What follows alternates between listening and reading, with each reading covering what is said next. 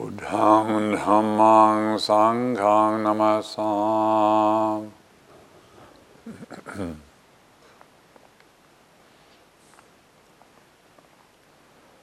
Recently we had the good fortune to host quite a large number of Sangha members from our various monasteries around Europe. It was the occasion of our Kathina festival here, also combined with a series of meetings of what we call the Elders' Council, which is the abbots of the various monasteries and also elected other representatives of those communities. We meet uh, twice a year and uh, talk business. So there's business things that inevitably in community life need to be dealt with. And on this occasion, it was, although business is not as much fun as as festivals, it still was very harmonious and very rewarding.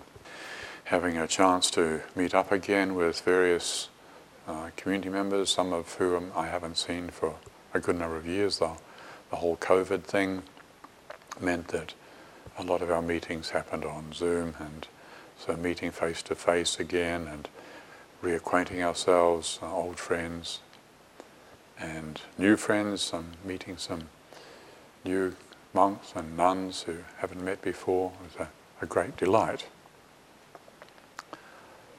Also, and what I'd like to consider this evening is that inevitably when we have these gatherings, sadly, there seem to be a number of people who are still, after even many years of living the monastic life and training in, in this way, still appear to be carrying around a huge burden of suffering. Um, and I say sadly because it is. It's, it's sad to see that even after years of keeping precepts and meditation and living in communities with wholesome minded people, that they don't seem to be reaping the rewards. And, and it's puzzling and it's sad. And I don't raise this, I don't want to be in any way uh, critical of individuals um, and, or rejecting. However, I do think the question is worth asking what's going on when so much good effort is being made, and not just within the monastic community, but also amongst lay practitioners. People are sometimes very committed to going on retreats and keeping precepts, and still a lot are carrying around after a good number of years terrible burdens of suffering. So I was left after this gathering thinking, what's going on here? And, and had some conversations with various people, and I was left with, once again, because this topic is not new to me, I was left with the impression that these people are still carrying around with them a big burden of old pain. This is, this is not because, despite, if you listen to their compulsive criticisms and mm, expressions of cynicism, which is always very regrettable, uh, despite their criticisms, it's not really the communities that they're living in or the people they're living with uh, or the lack of support. All of them are very well supported. Rather, it's this burden of old, unmet, unacknowledged, or what I've been referring to as denied dukkha backlog, DDB, denied dukkha backlog. And I've, I've spoken about it several times recently, and on this occasion it really seemed very evident that this is pain that all of us, we all have this when we start out on this journey, a backlog of denied dukkha, that if we're not really picking up the Buddha's teachings skillfully, uh, in fact, we can just keep up the habit of denying dukkha, and the accumulation of old pain gets worse and gets more burdensome. And similar to, for instance, if you know, if you, well, the question that occurs to me anyway is it's like if you, you go to see a doctor with a particular condition and an ailment, and the doctor prescribes some medicine and, and then you take the medicine for a period of weeks, period of months, and probably not much longer. If, if it's not working, you go back to see the doctor again and say, well, this medicine's not working. And, and I think it really is the same with this path of practice, that the way we pick up the Buddha's teachings, we need to keep checking, say, is it working? Are we picking it up in the right way? And maybe some of you are familiar with that story in the scriptures of where the Buddha's attendant was convinced that it was time for him to go off and do solitary practice. And the Buddha wasn't convinced and said, No, I don't agree. You stay here. And uh, so he was, as I said, the Buddha's attendant, and, and so he stayed back in the monastery doing his duties as the attendant. And then the second time he asked the Buddha, said, Oh, I think I'm ready to go off and do solitary practice. And probably he wanted to be one of those cool monks who does the real thing, you know, go and be alone in the forest and really crack the jhanas and have the deep insights. And, and the Buddha said, no, no, you're not ready, and um, you stay here. And then, as happens, and, and, when he asked the third time, the Buddha said, okay, off you go, and let him go. And it wasn't very long before this fellow came back in a terrible state. Thank goodness he did come back, because he'd been assailed by all sorts of intense negativity that he couldn't handle. And the Buddha gave him teachings to help him out. And if he'd been too stubborn and too arrogant, he might have kept pushing and got himself into big trouble. And I have seen it myself that uh, sometimes monks think solitary practice, that's the thing, off they go and and they get themselves into a right pickle and so very regrettable. So the, the way we pick up the teachings, the aspect of the teachings that we apply, it matters. Is it the right approach that we're taking? If it is the right approach, well then I think it's fair enough to assume that we're going to be receiving the benefits.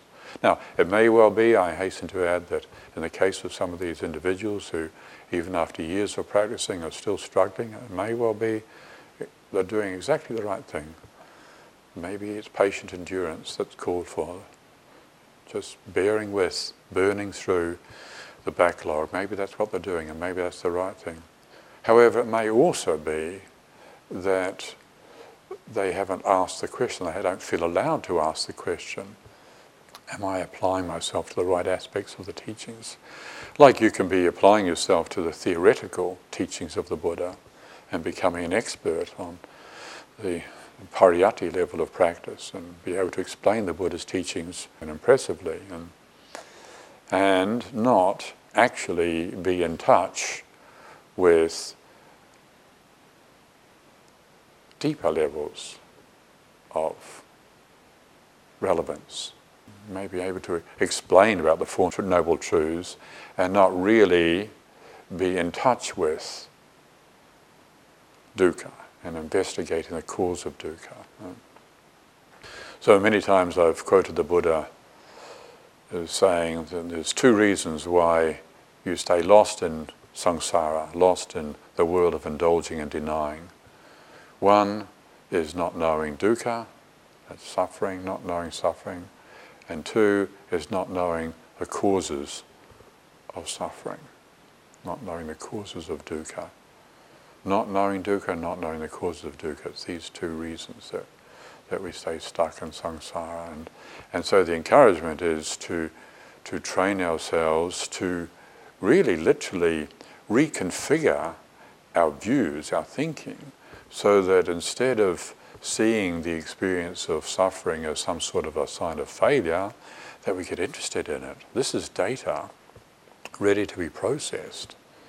Are we receiving it? Are we really receiving the data? I know in my own life, I, for many years I was, well, the image that I've mentioned before is like, I was like a blind man wearing gloves trying to read Braille to get the information, to read the braille, to read those little dents on the card, you need sensitivity. You're wearing gloves, you're not going to feel what you need to feel. And so it is, if we're not picking up this practice in the right way, we're not meeting ourselves on the feeling level. We're not really investigating dukkha. We're investigating our ideas of dukkha. We can have all sorts of ideas about why we suffer and where the suffering came from and how good it would be to get free from, from the suffering. Are we really able to apply attention where, when, and how it's needed to connect with the raw data, the raw feeling, the ouch of life, the ouch. Know.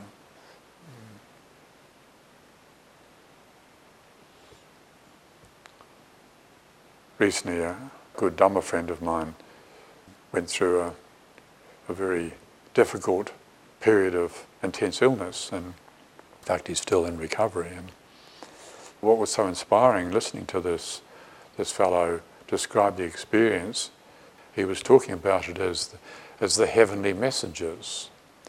Now, we've all heard or read how the Buddha described old age, sickness, and death as heavenly messengers. However, when we are really assailed by negativity, by our inability to feel equanimous when we've got a cold or, you know, in this case, in ICU and uh, in intensive care and, and, and really struggling, when we find ourselves assailed by negativity, do we have the capacity of heart, not just of mind, not just to think about it, but do we have the capacity in the feeling center to really feel what we feel? when we're feeling challenged? Can we meet ourselves there? And it was my impression, listening to this, this fellow talking about his illness, the, the sincere gratitude that he was, he was sincerely grateful. to the right lesson at the right time, what he'd been learning through this period. To be able to get the message, we have to be practicing in a way whereby we're not just thinking about Dhamma or trying to overcome our limitations. That's another mistaken approach. We can be trying to get rid of our nivaranas, get rid of our hindrances, get rid of our anger. And anger is one of the hindrances and it's obstructing my meditation, so I want to get rid of my anger. Well, the Buddha had a lot to say about vibhava tanha, that's the craving to get rid of something. That's not the same thing as skillfully, mindfully, sensitively, humbly meeting ourselves in our anger and really feeling what's happening in our hearts. What is that heat, that fire, that agitation, that rage, even? Can we really connect with the actual experience of anger and see that we have a choice in how we relate to it? see that clinging to that impression makes it worse. That impression, that impact, that heat, that fire makes it worse. And maybe discovering that actually you have a choice to step back from it. Not step back and go up into your head and then think about why you're feeling so angry. Rather to stay there, present in the body, in the heart, in the center of the chest, feeling the rage, feeling the fire, and expand. Taking a deep breath, for instance, taking a deep breath and expand the chest cavity with the suggestion of expanding awareness to feel angry, feel fully angry. Or if you feel offended by something somebody said, feel fully offended. We can spend our whole life complaining about people offending us or making us angry.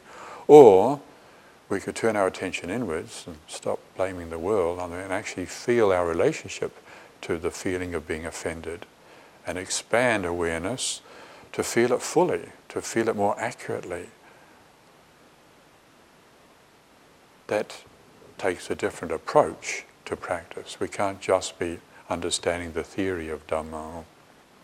Takes, I would suggest, a daring attitude you know, to come down out of our heads and the initial security and confidence that we felt when we came across the Buddha's teachings, or maybe the initial good feeling when we went on our first meditation retreat and with our attitude of starting out on something new, we enthusiasm, we had some good, interesting experiences. That's a memory now because now what we've got to deal with is just feeling sad, or feeling offended, or feeling angry, or feeling full of doubt whatever it is that we're feeling, we need to have the agility and I would suggest the daring spirit to let go of that initial level of security and confidence and go into the unknown and dare to feel what we're feeling where and when we feel it in the heart. Now, it can be frightening, of course, because, as I was saying, there's backlog of denied dukkha. There's a, there can be a lot of momentum in that. And so if we try to do this, if this, this argument makes sense and we apply ourselves to it and then we encounter um, this backlog. I can remember myself, this is like years ago, early days of Chithurst where I, I forget exactly how Ajahn Sumedho was teaching at the time, but something along the lines of just being honest with where we're at. And, and I remember at the time where I was at was really feeling annoyed with this one other monk. And I was out in the car park of Chithurst Monastery walking up and down, walking meditation, feeling angry, but I was not ready to feel what I was feeling. And I was being taken over by it and feeling very threatened by it. So approaching practice in this way, we can't afford to be naive about it. We need to be properly prepared and to have hopefully good companions, skillful, wise teachers around who we can consult on these matters. However, we do need to come to that point if we want to let go of the burden of pain of what's happened to us in life and be present for what's happening now, then we need to be daring enough and brave enough to come into our hearts, into our sensitivity and meet ourselves there, even when we're feeling really challenged, as this fellow who was in ICU twice and all the rest was going on. Very challenged. So once again, raising this concern not because we want to reject anybody or anybody's sincere efforts in practice. However, to ask the very relevant question, are we feeling more free to be honest with ourselves where we're at?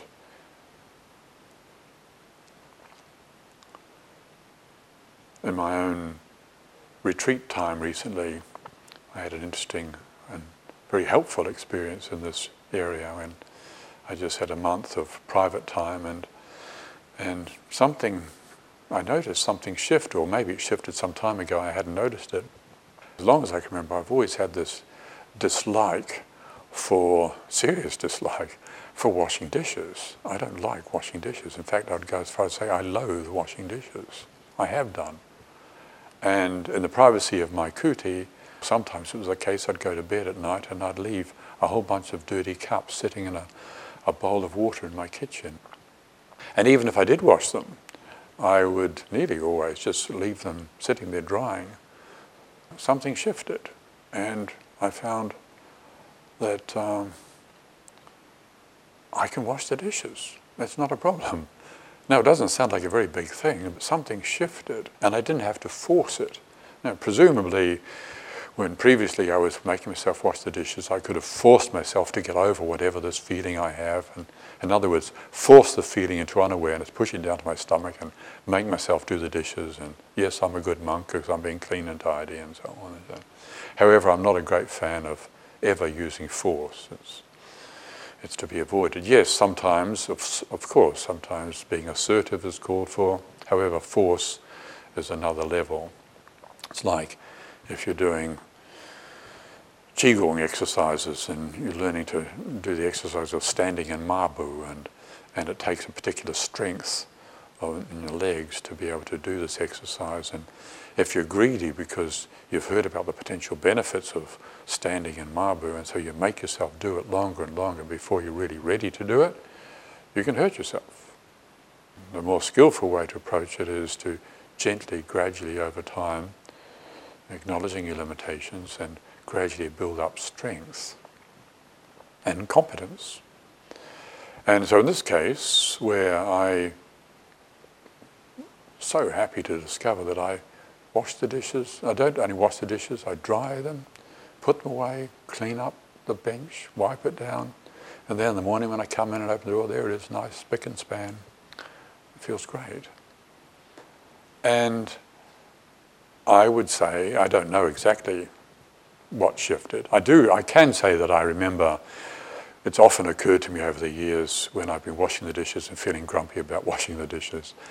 I've had this impression in my mind of being a, a young boy standing at the kitchen sink in our house in 16 Studham Street, Morrinsville, where I grew up for the first something like 15 years of my life, and something like that, and having been very unhappy about it. Now I don't know what went on. I'm assuming that something happened at some stage that got locked into my system, and it never surfaced until somehow, at least the pain surfaced. It wasn't some great big memory. It wasn't like my, my brother beat me up and hit me over the head with a bowl or something. And the energy of dislike, whatever it was, had been met, I would suggest, because of my confidence in practicing this way, meeting yourself, feeling what you feel, where and when you feel it. In other words, feeling the dislike. I don't want to do this. I don't want to be here. Can we really meet that? Not trying to get over it. I should not want to be here. I should not want to do this. I should want to be a good monk. I should do all this carry on. That compulsively judging ourselves is very hurtful and keeps us divided. It's very painful. The alternative of developing open-hearted awareness, daring to allow the native sensitivity of the heart and then feel what we feel, that's something else. Allowing the heart to dissolve dukkha, dissolve the suffering of life, and learn in the process. Sharing this story, maybe you're thinking, well, this monk doesn't seem to have gotten very far in his practice. If after 40 going on 50 years, all he's learned how to do is appreciate washing dishes, I can say that after 40 going on 50 years, I feel really good about that. That's a, that feels like a very good result to practice. It feels like it's going in a good direction. I'm not disappointed about that at all. There was a similar moment also where somebody rang me up, or I rang them, I forget how it went. Anyway, this person on the other end of the phone really let rip with a, a passionate amount of rage or anger. I mean, really heavy into my ear. Uh, and that was unpleasant. What was not unpleasant, what was very agreeable, was that I didn't seem disturbed by it. And I know in the past when such things have happened, I probably would have reacted, I don't know, just hung up on the guy or having some seriously critical thoughts about him, and, or maybe would have told him straight, or at the very least, there would have been an energetic contraction in my guts. There would have been this oh, resistance to that pain. You know, the pain was obvious, and, and rather than meeting it, I would have resisted it. I, I'm familiar with that when, over the years, when people get angry at me, there's terrible contraction in my guts. This time it didn't happen. Didn't happen. And I don't remember exactly what I said, but it was something along the lines of, oh, I can hear you're, you're really upset. Can we talk about this? And do you want to talk about it? I, I see there's something going on for you. And that is different. And once again, I would say I, I ascribe that shift in my relationship to anger, a very welcome shift in my relationship to anger, to the practice of a willing meeting myself, feeling feelings where I feel them at the time I feel them. And this is a particular sort of discipline. So getting back to the original question of what's happening with these people who still after many years of practice seem to be carrying a terrible burden of suffering around with them, maybe it hasn't occurred to them that they can dare to reclaim their sensitivity. It's very normal early on in life to avoid dukkha, particularly because of affluence. Because of affluence, we basically have all sorts of ways of distracting ourselves. Entertainment. Compare ourselves with it, for instance, with people living in India 2,600 years ago. They certainly didn't have refrigerators and, you know, delivery services to bring them all sorts of treats and goodies or, opportunities for holidays. And we learned at a very early stage of life to avoid difficulties, and our nervous system was wired differently. And what's called for is a willing reconfiguration of our approach to dukkha so we get interested in it. And in the process, hopefully, learn to relate in an organic, I'm trying to find the right word, in a genuine way with our experiences of limitation. Of course, we all want to overcome limitation. Hmm. We don't know where the limitations come from. We can speculate about our astrological configuration or, or our past lives or our early life. And things happen to us, things happen to all of us. All of us carry with us a backlog of unmet dukkha. And, and again, it doesn't have to be because some big terrible thing happened. It could be small uh, incremental moments of denied life. You know, like sometimes children grow up, for instance, the parents just don't pay attention to them. That hurts. It's not just food that children need to grow up. It's not just vitamin B12 that they need for their nervous system. Children also need attention. And I'm sure there's plenty of relevant literature out there where scientists have studied this thing and could explain exactly what happens when children grow up without the right kind of attention at the right time. They develop difficulties in negotiating their relationship with their own emotions. Um, or somebody was telling me how he grew up with parents who paid almost no attention to him at all. They were just so busy developing their business. They were interested in each other. They weren't interested in the fact that they had a kid.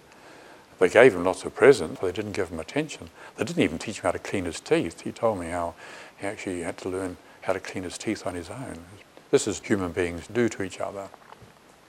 So it doesn't have to be the case that something really awful has happened to us for us to be accumulating a backlog of denied pain. I would suggest, though, that if we feel we're obstructed in being able to read our own hearts and to be able to see where, when, and how we are still clinging to suffering, where, when, and how we're refusing to feel what we feel, then to have the subtlety of attention to allow for this possibility. Maybe this is what's going on. Maybe it's a backlog. Maybe it's nothing to do with the people I'm living with. Maybe it's nothing to do with the troubles in the outer world that are upsetting me. Of course, these things upset me, and of course, the people I live with can upset me. However, maybe there's something else also, this old, unacknowledged pain that we brought with us. And with this, even this much willingness, the tangle starts to undo itself, and the heart starts to open, and the willingness, the willing receptivity, not being afraid of being hurt. Like, for instance, if in a, a group situation you say something you think is going to be funny and then you end up looking like an idiot, can we feel ouch without collapsing around it, you know, hunching our shoulders and covering our chests and refusing to feel what we feel? Can we sit there, not pushing back our shoulders? That's another way of denying feeling. Shoulders relaxed, but heart wide open. Heart wide open. Take a deep breath and suggest to the heart, to the mind, create space, allow to feel what we feel. And little by little, not being in a hurry, it's, uh, it's tempting to again, once again, to try to overcome our limitations and our difficulties, this can take years. Here I am. This is, in fact, I was reflecting recently that I think it's this month or around this time of year, November, December, exactly 50 years ago, that I did my first meditation retreat. A very confused 22 year old in a place called Nimbin, which is Australia's Woodstock. And it was the best thing I ever did at that stage of my life. It really showed me there's another way of relating to the heart relating to the mind. And so 50 years later, I keep growing in enormous gratitude for having come across this teaching. Thank you very much this evening for your attention.